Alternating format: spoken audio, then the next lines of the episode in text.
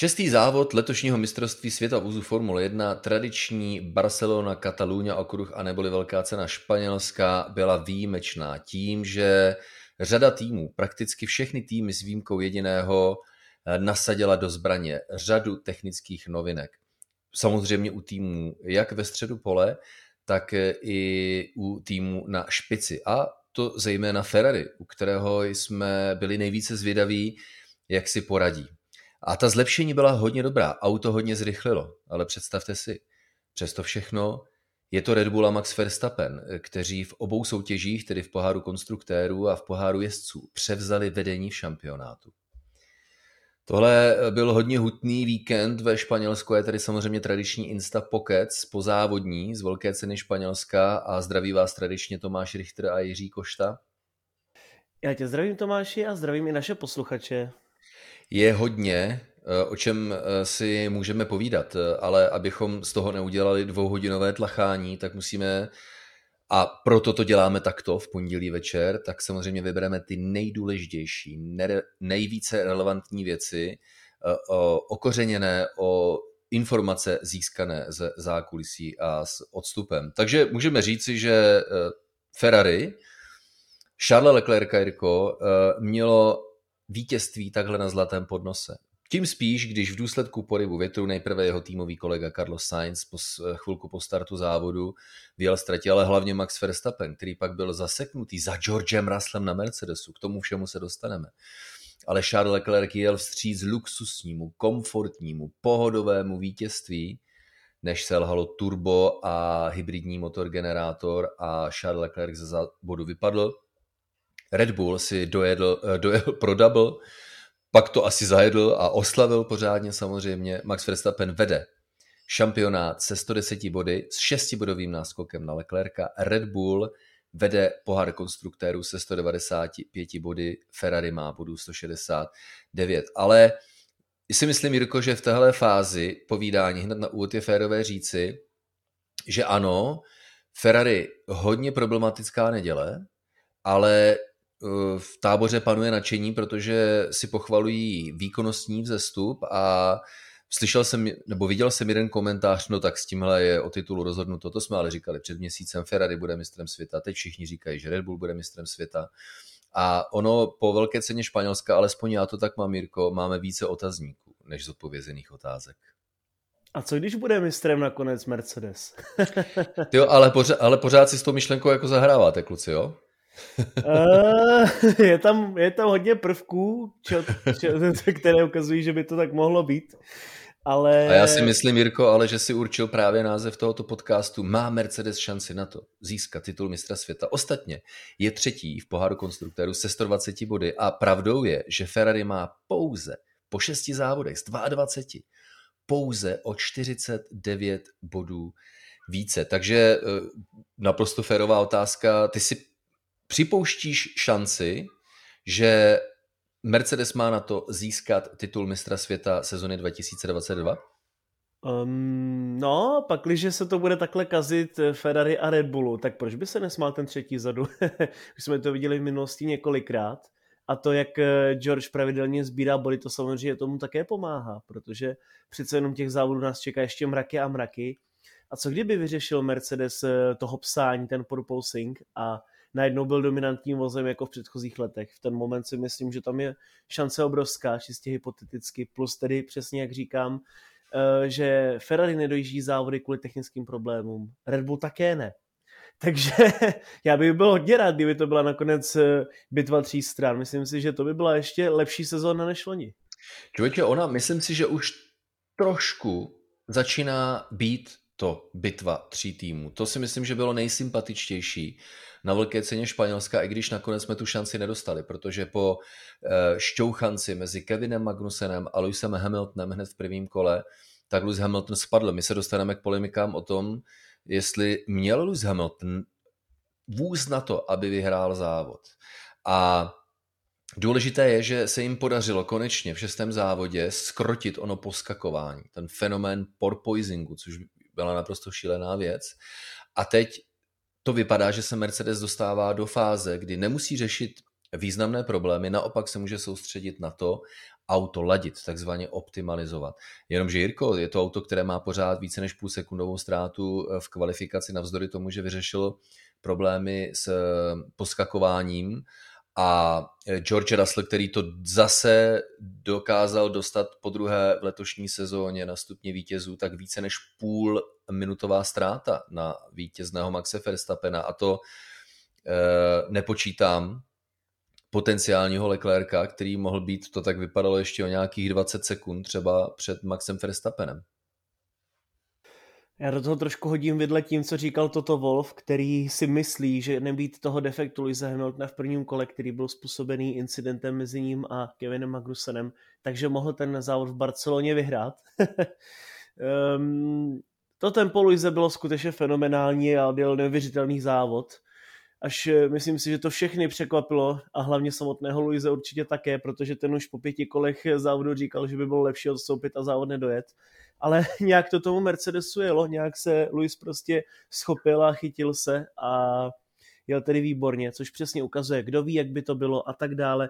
Můžeme pouze spekulovat, ale na druhou stranu Barcelona je vždycky nejnáročnějším okruhem na techniku a vždycky prověří ty vozy nejvíce. No a pak, když Mercedes ztrácel relativně tak málo, můžeme říci, s ohledem na to, jak to bylo v předchozích závodech, tak je to možný příslib do budoucna, řekl bych. Určitě, člověče, hele, vítězství nevím, ono jako v jaké konstelaci. V konstelaci, ve které už Leclerc nejel ve velké ceně, protože odstoupil pro explozi turba, v konstelaci, kdyby nedošlo ke kolizi s Kevinem Magnussenem, kvůli které ztratil v podstatě 50 sekund, nakonec ano, je to 50 sekund, kterému, konkrétně 54 sekundy z 5. místa, které Lewisy Hamiltonovi scházely na vítězného Maxe Verstappena. To nesmíme zapomenout, že v důsledku úniku chladicí kapaliny tak Lewis Hamilton přišel o 4. místo ve prospěch Carlose Sainze. Takže předtím, než musel začít hodně šetřit svůj vůz, stejně jako právě George Russell, pravděpodobně ze stejných důvodů, a tyhle ty okolnosti mají navíc ještě za následek to, že se Mercedes obává o zdraví pohonné jednotky. Vypadá to, že ta poškození mohou být veliká a Mercedes tak nějak už jako přemýšlí, že si to asi vyžádá výměnu pohonné jednotky.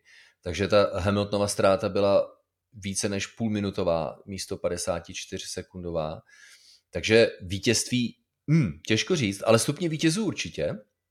Konec konců jedny už v letošním roce Lewis Hamilton získal, ale s ohledem na odlišnou strategii mezi Lewisem Hamiltonem a Georgem Russellem, tak většina zákulisních komentářů se shoduje v tom, že 2. místo bylo reálné. Opět za podmínky, že Charles Leclerc odstoupil, že ho nepočítáme do té rovnice jakýchsi spekulací, co by, kdyby. Ale pak by se musel Mercedes nějak vyrovnat s týmovou režií ve vztahu k Georgi Russellovi. Tak to jsou přesně všechno aspekty, které z toho, co by kdyby, tak dělají hodně těžkou až skoro neřešitelnou rovnici. Ale suma sumárum objektivně Mercedes už i před velkou cenou Španělska byl závodně hodně solidním autem. V kvalifikaci mizérie to byla téměř sekundová ztráta.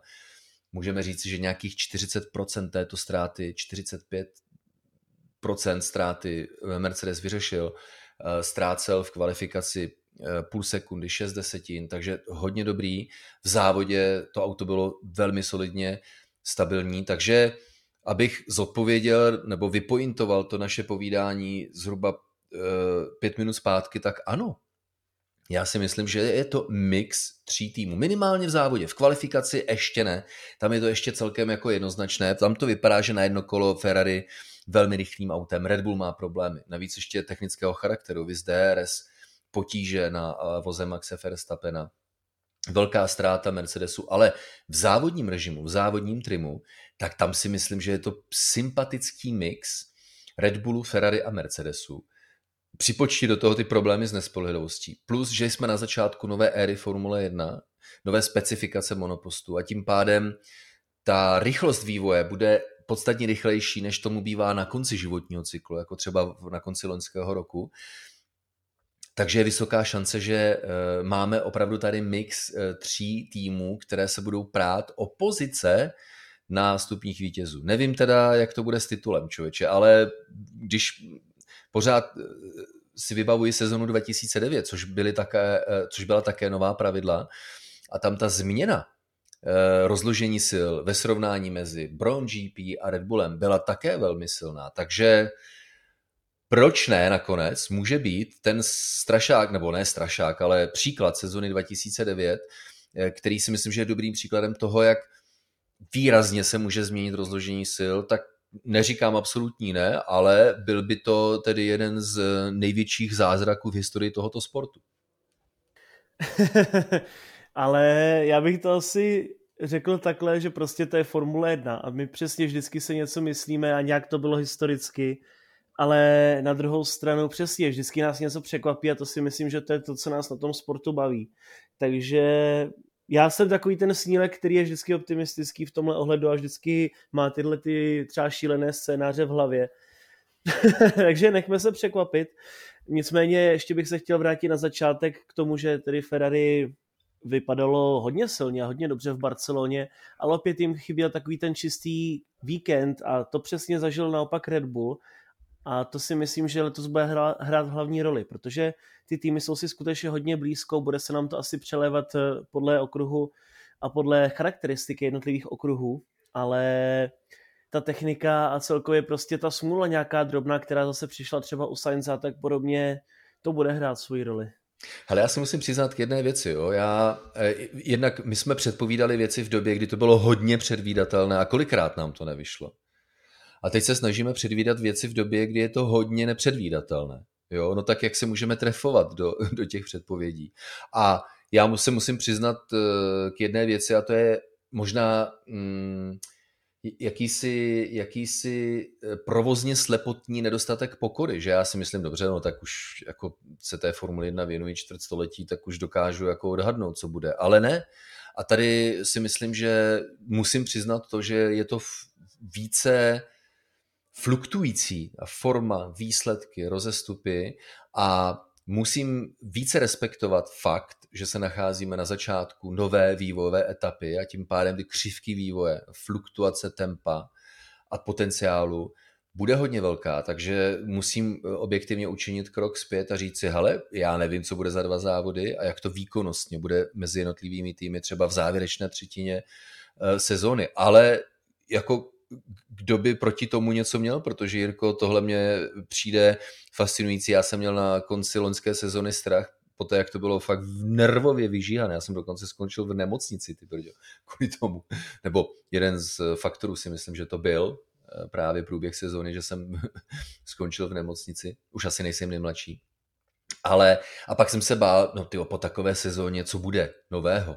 A máme tady rok, který je neméně zajímavý. Ba dokonce těch faktorů, které promlouvají do toho, jak je to košaté příběhově a jak je to hodně těžké co do předvídatelnosti, no tak je to suprová sezona 2022. Máme pouze 6, máme za sebou 66 kol velké ceny Španělska a 6 velkých cen z letošní sezony. Hele. No, to je to, co říkám. My si říkáme, že už to nemůže být větší bitva, ale ono se to k tomu schyluje. Nicméně já jsem hodně rád pořád za to, jak je to s respektem a jak je to férové a čisté, až je by to takové podezřelé k Formuli 1. Takže uvidíme, jestli do toho třeba promluví přesně Mercedes a jestli třeba se zase začne Christian Horner nějak ostřeji vyjadřovat na adresu Tota Wolfa nebo naopak, ale já si to zatím užívám a myslím si, že jsme měli všechny závody zatím skvěle. Je to super, ale teď faktické věci, nebo dejme tomu pragmaticky pojmenované věci po velké ceně Španělska. Těšil jsem se na to, respektive byl jsem nedočkavý na to, abych zjistil, jak bude Ferrari silné po nasazení prvního evolučního balíku v letošní sezóně. Letošní schéma vývoje monopostů Formule 1 bude hodně odlišné od toho, co známe v loňských nebo v uplynulých sezónách, kde týmy v podstatě to tam švihaly na každou velkou cenu. Technická zlepšení sem a tam. Ale teď pod tíhou rozpočtových stropů tak musí více přemýšlet nad nasazením balíku. Já to přirovnávám k softwarovému release managementu, kdy prostě plánujete releasy co čtvrt rok. V minulosti se plánovaly tyhle ty technické releasy na každou velkou cenu, ale teď týmy už musí opravdu respektovat rozpočtové limity. Tak třeba Ferrari přineslo první velký release, uvolnění toho technického balíku novinek u 6. velké ceny. A o to více byl zvědavý na to, jak velký výkonnostní skok to bude představovat. A objektivně musíme našim posluchačům podcastu Kola na kolo říci, že nevíme, protože Max Verstappen udělal chybu, jasně pomohl mu k tomu vítr, ale přesto měli by to ustát, takže jezdecká chyba. Zasekl se za Georgem Russellem a tím pádem jsme okamžitě přišli. On to sám Max Verstappen říká vlastními slovy. Okamžitě jsme přišli o tu referenci, o tu referenční hladinu, protože jsem se ocitl v jiné situaci, tak už jsme nedokázali porovnávat náš výkon a rychlost. Takže po velké ceně Španělska skutečně nemáme jasno v tom, jak moc zafungovala zlepšení Ferrari, ale v táboře Ferrari jsou hodně optimističtí a Red Bull ten má problémy s nespolehlivostí i nadále, byť to vypadá, že jejich auto je také dobré, ale jak říkám, a můžeme se Jirko ptát, dobře, tak bylo Charles Leclerc, to je, se mi líbí to dilema, věčné dilema Formule 1, co by kdyby. No, Leclerc ujížděl, ano, ale nebylo jeho tempo na úkor spolehlivosti? Jo? To je právě ono. Tak kdyby chtěl Leclerc dojet do cíle spolehlivě, aby nezničil turbo, než by ho zničil Leclerc osobně, to jsem nechtěl říct, no tak mnohé z parametrů toho vozu by musely být nastaveny jinak, aby to všechno vydrželo, ta technika do cíle. A tím pádem potenciálně by mohl být Leclerc pomalejší. To je všechno to, proč se snažím říci, že my nevíme, zde po velké ceně Španělska rychlejší Red Bull anebo Ferrari a jak moc je Mercedes blízko, respektive víme, že Mercedes je o hodně blíž, ale nevíme jak moc. A velmi pokorně si myslím a fakticky musíme říci, no nevíme a to je na tomto super, takže to, že se Max Verstappen a s Red Bullem ocitli na prvním místě poháru konstruktérů, tak vlastně v téhle fázi sezóny vůbec nic neznamená. Ale teď Mírko, řekni prosím tě, jak je to s tou týmovou režií u Red Bullu mezi Maxem Verstappenem a Sergiem Pérezem, protože Max Verstappen po skončení závodu, jo, Sergio Pérez, super týmový hráč, parádní atmosféra, oproti tomu Sergio Pérez, jsem rád za výsledek tohohle týmu, ale musíme si promluvit, kluci. Takže a navíc Sergio Pérez říká, no, slíbili jste mi, že ty pozice pak prohodíme zpět, když na začátku pustí Maxe Verstappena. Takže takový jemný napnelismus v táboře Red Bullu. Je to, jak říkáš, přece jenom na druhou stranu jsme pořád v začátku sezóny letošní a Čeko jezdí hodně dobře, získává stupně vítězů a v podstatě nebýt těch technických problémů, tak je také hodně konzistentní. A je na tom hodně dobře a je velmi, velmi blízko Maxovi, co se týče letošní sezóny. No a je to, jak říkáš, tam vlastně šlo o to, že ze začátku přepustil při souboji s Georgem Russellem svoji pozici, Sergio Pérez, a on dokonce do vysílačky říkal, to je ještě brzo, dejte mi ještě jedno kolo, nebo tak něco, já se zkusím dostat dopředu. Ale Red Bull mu řekl okamžitě uhni, prostě přepust pozici okamžitě teď hned v docela i nedobrém místě na trati, tak to Čeko udělal, čímž také něco ztratil a oni mu řekli, pak přijde prostě payback, pak ti to vrátíme. No a to se nestalo. A to přesně mě připomíná Multi-21, období Sebastian Vettel, Mark Webber. A přesně takové to využívání jednoznačné toho ve prospěch toho jezdce číslo 1, chcete-li mazánka Maxe Verstappena. A přesně ten payback nepřišel. Naopak Čeko musel uhnout a říkal, tohle je prostě nefér, ale OK, co mi zbývá. Respektuje to, je vyzrálý jezdec mentálně samozřejmě, takže pozici přenechal, ale za normální situace asi by to byl souboj na trati, asi by ho Max dokázal na trati předjet, ale na druhou stranu bylo to takové sporné. Člověče, rozumím, chápu, respektuji.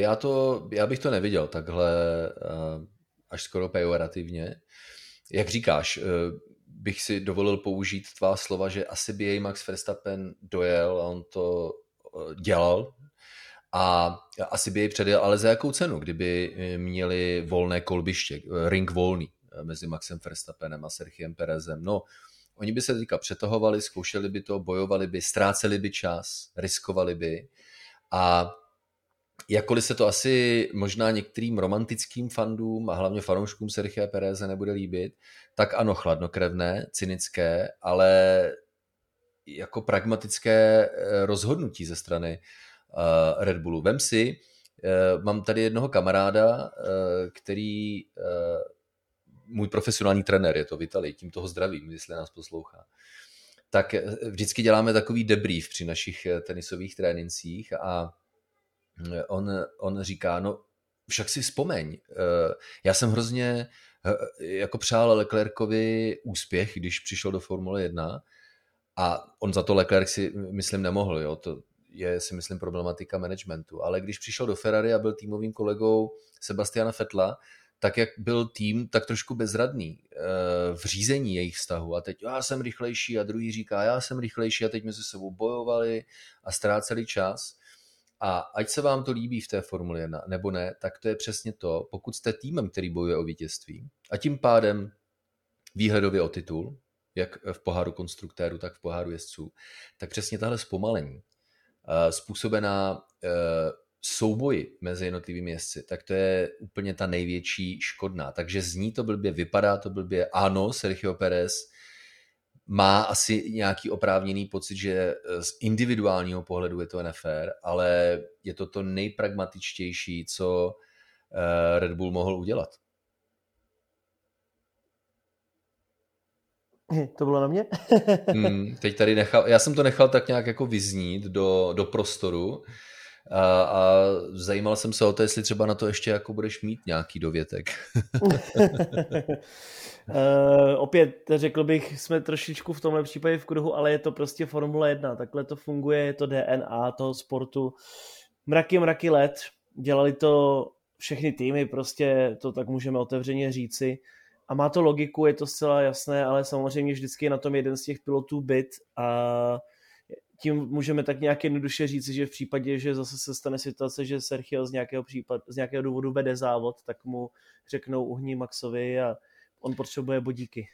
Já bych tady asi se nebál, i když to bolí, odhodit tu romantiku. Max Verstappen je zjevně týmovou jedničkou Red Bullu a oni prostě jedou na to, aby obhájil titul. Notabene, když vidí, že tu šanci mají. Takže už od začátku, podobně jako to dělávalo Ferrari mezi Michalem Schumacherem a Rubensem Barrichelem a kolik zlé krve poštvali proti sobě, ano. Ale je to drsný, no? Jako, těžko se mi o tom takhle mluví, když bych rád, aby Sergio Pérez s Maxem Verstappenem mohli bojovat, ale daleko více je v sázce, daleko více je ve hře a jak říkáš, Jirko, to je prostě Formule 1, a tak to je, takže jako nezbývá, než přát Sergiu Pérezovi, aby dostal šanci vyhrávat závody. Ale vem si, jak hodně těžší je situace třeba mezi Charlesem Leclercem a Carlosem Sainzem. Co udělalo Ferrari po pátečních trénincích ve Španělsku, že oni upravili nastavení auta tak, aby tak říkajíc odlehčili předním pneumatikám, což mělo za následek to, že zadní část auta Ferrari tak byla nestabilnější a Carlos Sainz s tím má ohromné problémy. On to přiznal po sobotní kvalifikaci, ale já nedokážu s tím autem jet tak, jak s ním jezdí Charles Leclerc. A nepřipomíná vám to něco? Léta našeho povídání o tom, jak Max Verstappen umí bravurně krotit tu hodně nezbednou zadní část Red Bullu z různých let a ostatní se mu nedokážou přiblížit. A teď Ferrari upravilo nastavení auta více ve prospěch Charlesa Leclerca. Carlos Sainz se s tím trápí, dělá chyby. Koneckonců Leclerc také udělal chybu. V jednom z nejkritičtějších momentů sobotní kvalifikace, kdy mu nevyšel první pokus, udělal hodiny ve třetím sektoru dráhy.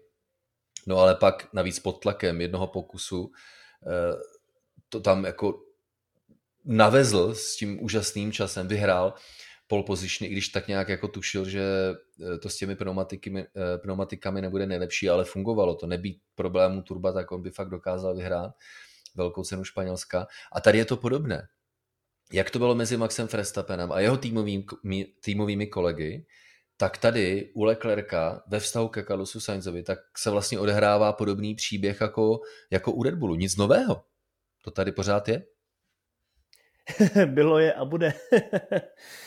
A ono samozřejmě v určitém momentu to tak bude třeba i u Mercedesu, pakliže, i když je to trochu zvláštní, asi bychom to před sezónou nečekali, ale pokud by třeba byla nějaká ta větší šance pro George bojovat o titul, tak by asi také zase Mercedes se rozhodlo upřednostnit George na úkor Lewise Hamiltona, i když je to tedy skutečně jako je hodně zvláštní říci. Nicméně, tak to prostě, asi to tak prostě je. No. Hele, jenom ale, když už krásně se přesunul teďka do Mercedesu, já jsem viděl ten, vy tomu říkáte, těm obrázkovým vtípkům, jak říkáte ty vy, mladá generace? Člověk? Memečka. Memečka, to. Proč se tomu říká meme, BEH, proč? To je nevím. Otázka, na kterou nemám odpověď. No, nějak, za dotaz. Díky, no, nějak tomu říkáte, ale nevíte proč vy. Tak, ale teď vážně zase chvíli. George Russell a Lewis Hamilton. Mě baví pozorovat George Russella.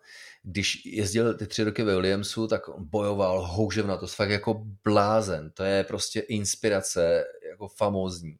Ale jsem tam občas nějaký vtípek, úsměv, tohle, bral to pragmaticky. Teď se dostal do těžké situace, jednak je týmovým kolegou Lewise Hamiltona, 7násobný mistr světa. V těžké situaci je tým a já jsem neviděl po celý víkend se George Russella usmát až po samotném závodě, kdy dokázal získat stupně vítězů. Měl z toho velkou radost. A tady si myslím, že pro George Russella je ta extra motivace v tom dobře. Nevíde ten boj o titul mistra světa v letošní sezóně, ale lidi vědí, že jsem spolehlivý, rychlý, zajímavý mediálně, prostě funguju, tak si mě Mercedes nejspíš nechá několik sezon a tím pádem, když tu šanci George Russell nedostane dnes, tak ji třeba dostane příští rok a i kdyby to nevyšlo příští rok, tak ji dostane ten rok poté. U Lewise Hamiltona je ten příběh úplně obrácený. On už jednak extrémně demotivován. Vem si, když došlo ke kontaktu s Kevinem Magnusenem, propad na poslední místo a říká Lewis Hamilton do rádia, pánové, hele, kdyby bylo na mě, já jdu šetřit motor, já jedu domů, když to trošku parafrázuju. A oni mu říkají, ne, hele, my, jako body, mistrovský body, já si myslím, že na to 8. místo máš podle našich propočtů. No a nebýt problémů s nespolehlivostí, s chlazením, tak je to 4. místo. A Lewis Hamilton sám přiznává, hele, já jsem nevěřil tomu po té kolizi s Kevinem Magnusenem, že bychom se dostali na body. A tady si myslím, že je ten zásadní rozdíl. Lewis Hamilton už prostě taky, je tam ten handicap těch zkušeností, handicap toho, ale to nestojí za to. Jo? Stejně jako já dneska říkám, hele, Mercedes na to nemá na boj o titul mistra světa. A mohu se mýlit. Stejně tak, jako se Lewis Hamilton mýlil s tím, že nemá na body ve velké ceně Španělska. A tím, jak se oba piloti Mercedesu nachází každý v jiné fázi svých kariér, tak je tam cítit i ta různá motivace. Lewis Hamilton řekne, hele, tyjo, to nemá cenu, ale George Russell super soustředěný, super vážný, jede do toho, no a v 6. závodě další umístění v top 5. Tohleto srovnání a mrzí mě upřímně, oni zase lidi řeknou, ty prostě podporuješ Lewise Hamiltona, fandíš mu, blablabla, to jsou všechno strašný keci, jo, protože fandí Formule 1 a já mám respekt samozřejmě ke všem pilotům, kteří závodí ve Formule 1, někteří dělají větší chyby, někteří jsou více talentovaní. Lewis Hamilton se prostě rovnýma nohama dostal do nové etapy Formule 1, kdežto George Russell ten má zkušenosti, je odchovaný už v jiné generaci a má větší, paradoxně v posledních 3 letech minimálně, má větší zkušenosti s tím zvládat divočejší, nestabilnější, neskrotnější formuly a to je jeho výhoda. A proto s respektem k oběma, nejenom k jednomu, ale k oběma vnímám tu situaci a ten vzájemný souboj mezi Russellem a Hamiltonem. Takže George Russell 3. a Lewis Hamilton 5. Je vidět, že Jirko, tenhle výsledek, on to sám řekl, ježiš, mě tenhle ten postup v pořadí v cíli velké ceny Španělska bavil více než některá vítězství. A nejenom jako kdyby tu Hamiltonovu motivaci zase někdo zapálil a bude parádní sledovat ten příběh Mercedesu od 6. závodu dále, že jo? No, je to zajímavé, protože přesně jsou jezdci, kteří mají tu motivaci stále, třeba přesně jako přikřil si polivčičku Fernando Alonso, Takže přesně, to ty říkáš. Ty přesně říkáš, že... Mimochodem, on startoval poslední, to asi víme, protože mu měnili motor, ale bodoval. No, 11 pozic plus, 9. místo, hodně dobrý výkon. A proč byl včera tak zklamaný teda po závodě? Tak nebýt té špatné kvalifikace, kdy Alonso zdržel Lando Norris, tak by třeba Alonso byl na tom 5., 6. místě, ale... Hele, já mám Alonza ve fantasy týmu a už se na ty výsledky toho fantasy týmu už ani nedívám, jo, protože tak, jak já mizerně to všechno předpovídám, to by jako jeden brečel. No, povídej mi o tom, a to ještě nejsi jeho fanoušek. No, nicméně, pojďme tedy zpátky k Mercedesu a vypadá to, jak kdyby Lewis začal cítit, tak možná přece jenom v tom autě něco bude úplně, to asi nebude takový garbage, nebude to taková popelnice, jak se zdálo, tak třeba nám to nakonec půjde a prostě musím zatnout zuby a bojovat víc jako George. Vidím, že George s tím jezdí pódy a pravidelně boduje, tak já to dokážu taky, můžu ho porazit, ale budu se opakovat o tom samém, co už jsem hovořil několikrát, že já jsem čekal, že přesně jak jezdí letos George, tak bude jezdit právě Lewis, že prostě on ukáže, proč je šampion a proč má ty tituly, že prostě bude pravidelně bodovat, bude získávat z minima maximum, jako třeba někteří jiní v minulosti, když se takhle trápil a vůbec nebyl úplně silný, takže je to takový asi hořký start do sezóny, ale na druhou stranu třeba ho přesně ta Barcelona nakopne. V Monaku je to hodně o jezdeckém talentu, takže tam Lewis také se zase může vytáhnout a všechny překvapit a ani bych se nedivil, kdyby nakonec Lewis byl tento víkend před Georgem. Ale jsou to navíc Monako, pomalé zatáčky, ve kterých je Mercedes hodně silným autem, ale Jirko, ty si naznačil jednu super věc. Jasně, že to každého srazí. Ty jsi měl ambici na to získat 8. titul mistra světa a stát se nesmrtelným. Nehledě na to, že si myslím, že Lewis Hamilton jako bude nesmrtelný. Teď přijde závěr sezóny v podobě velké ceny Abu Dhabí a na začátku nové sezóny máš auto, jaké máš. A neříkám, že umím si to představit, jo, ale té práce, která je za vším tím, ze strany týmu, ale samotného pilota, to nasazení, tak to tě prostě musí motivačně srazit na kolena. Ale víš proč? Protože tvým cílem, nejenom, že byl 8. titul mistra světa v roce 2021, ale tím cílem 8. titul mistra světa byl i letos. A já si myslím, že už není pro Lewise Hamiltona, protože Lewis Hamilton našel novou zábavu. Dostat se na stupně vítězů.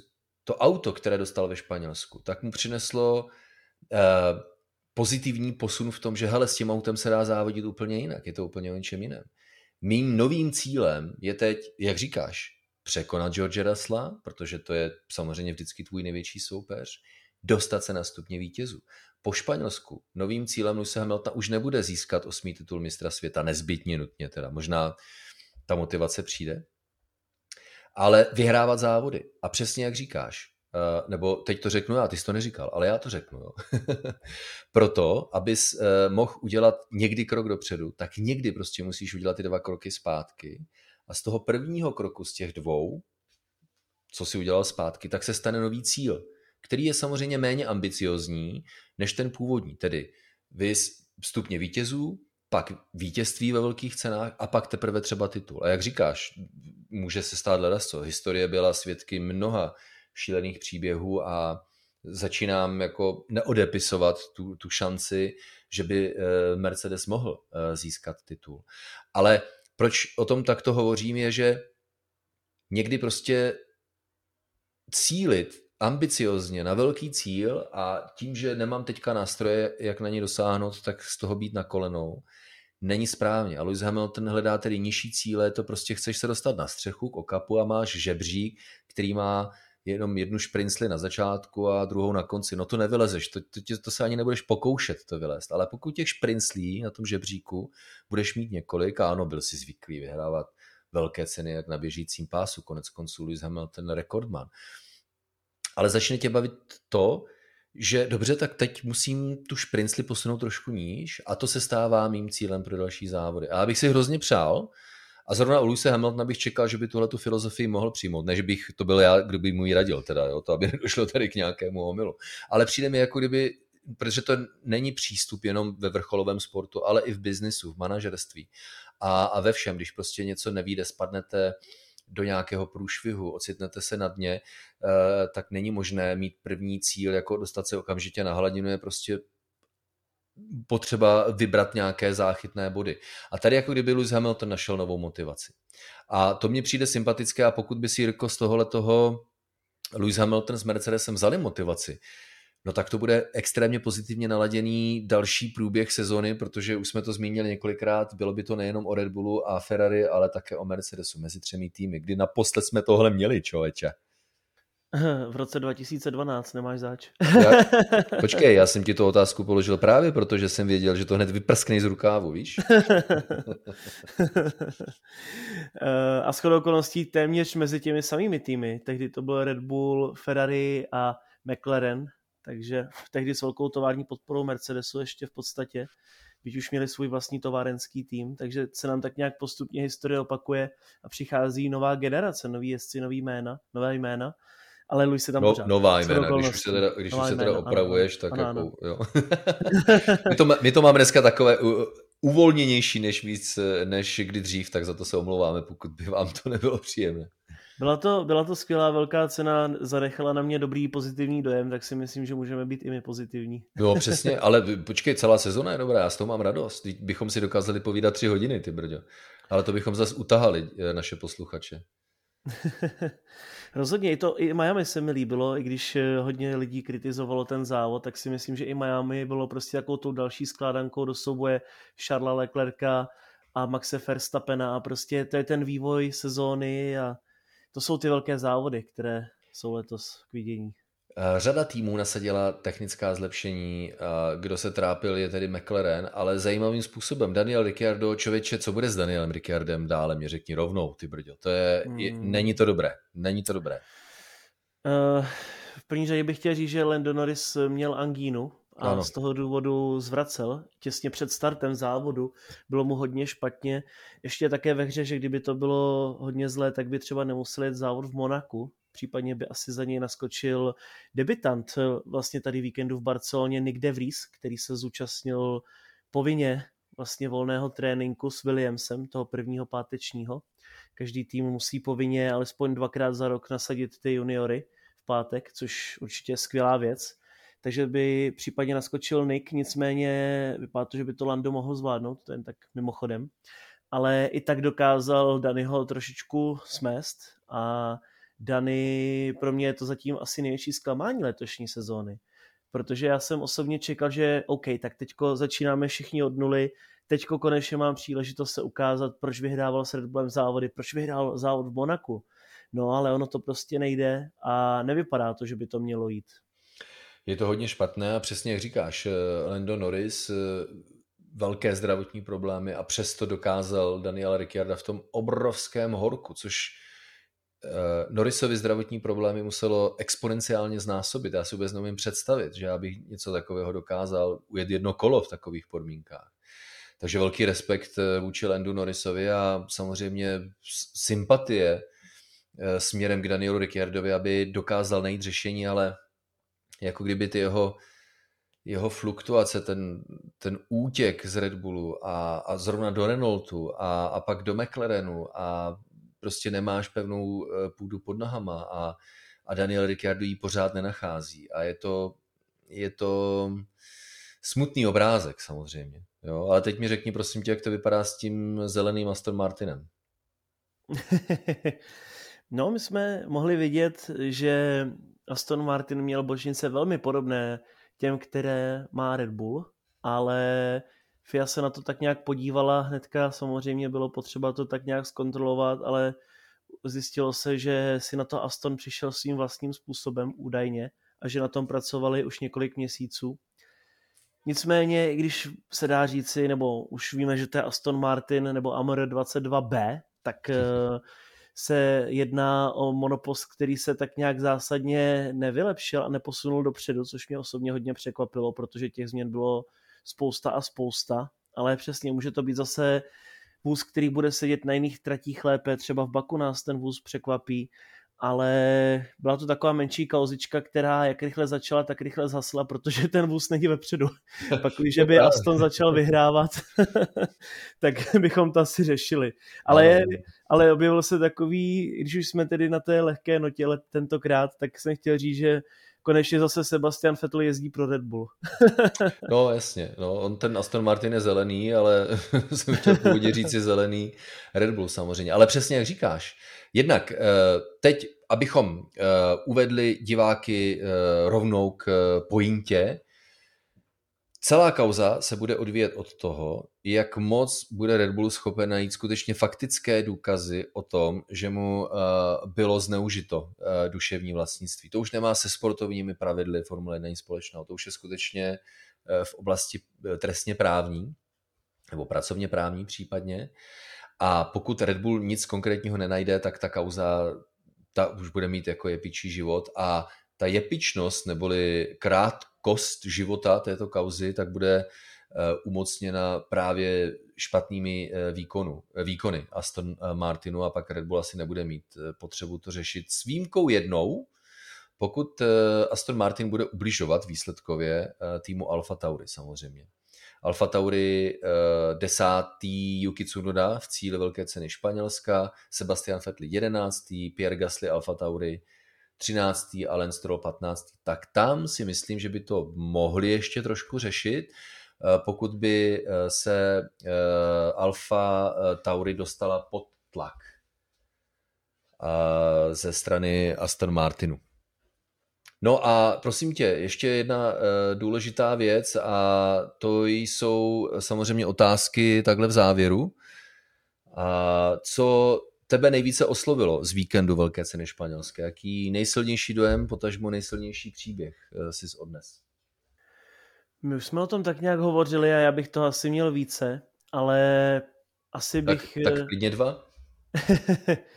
Já bych udělal takovou top 3, to jsme dělali většinou, bude to hodně v rychlosti. Tak tahle vyber top 3 dojmy, příběhy, skandály, překvapení z velké ceny Španělska. Tak určitě bych chtěl vyzvihnout výkon Lewise Hamiltona, protože to skutečně bylo wow a všichni jsme na to koukali, já jsem byl tento víkend na Red Bull Ringu zase na ADAC GT Masters, ale stihli jsme koukat na závody a všichni jsme na to koukali s otevřenou pusou, protože jsme říkali, no tak možná ten bodík by tam mohl padnout a nakonec tedy skutečně top 5 ještě s tím technickým problémem ke konci závodu. Takže to si myslím, že i když to nebylo vidět, a on to takhle říkal nedávno shodou okolností Sebastian Vettel, já jsem třeba minule v Miami odjel lepší závod a měl jsem z něj lepší pocit, než z nějakého mého vítězství. A to přesně si myslím, že by ještě Lewis Hamilton mohl říct si přesně o Španělsku, protože i když to nebyl pohárek, i když to necinkalo, tak prostě to byl jeden z jeho nejlepších závodů. Poté také určitě zmiňovaný Fernando Alonso, který na tom byl hodně podobně, zvládl zase skvěle start, i když přímo od roštu se neodlepil úplně dobře.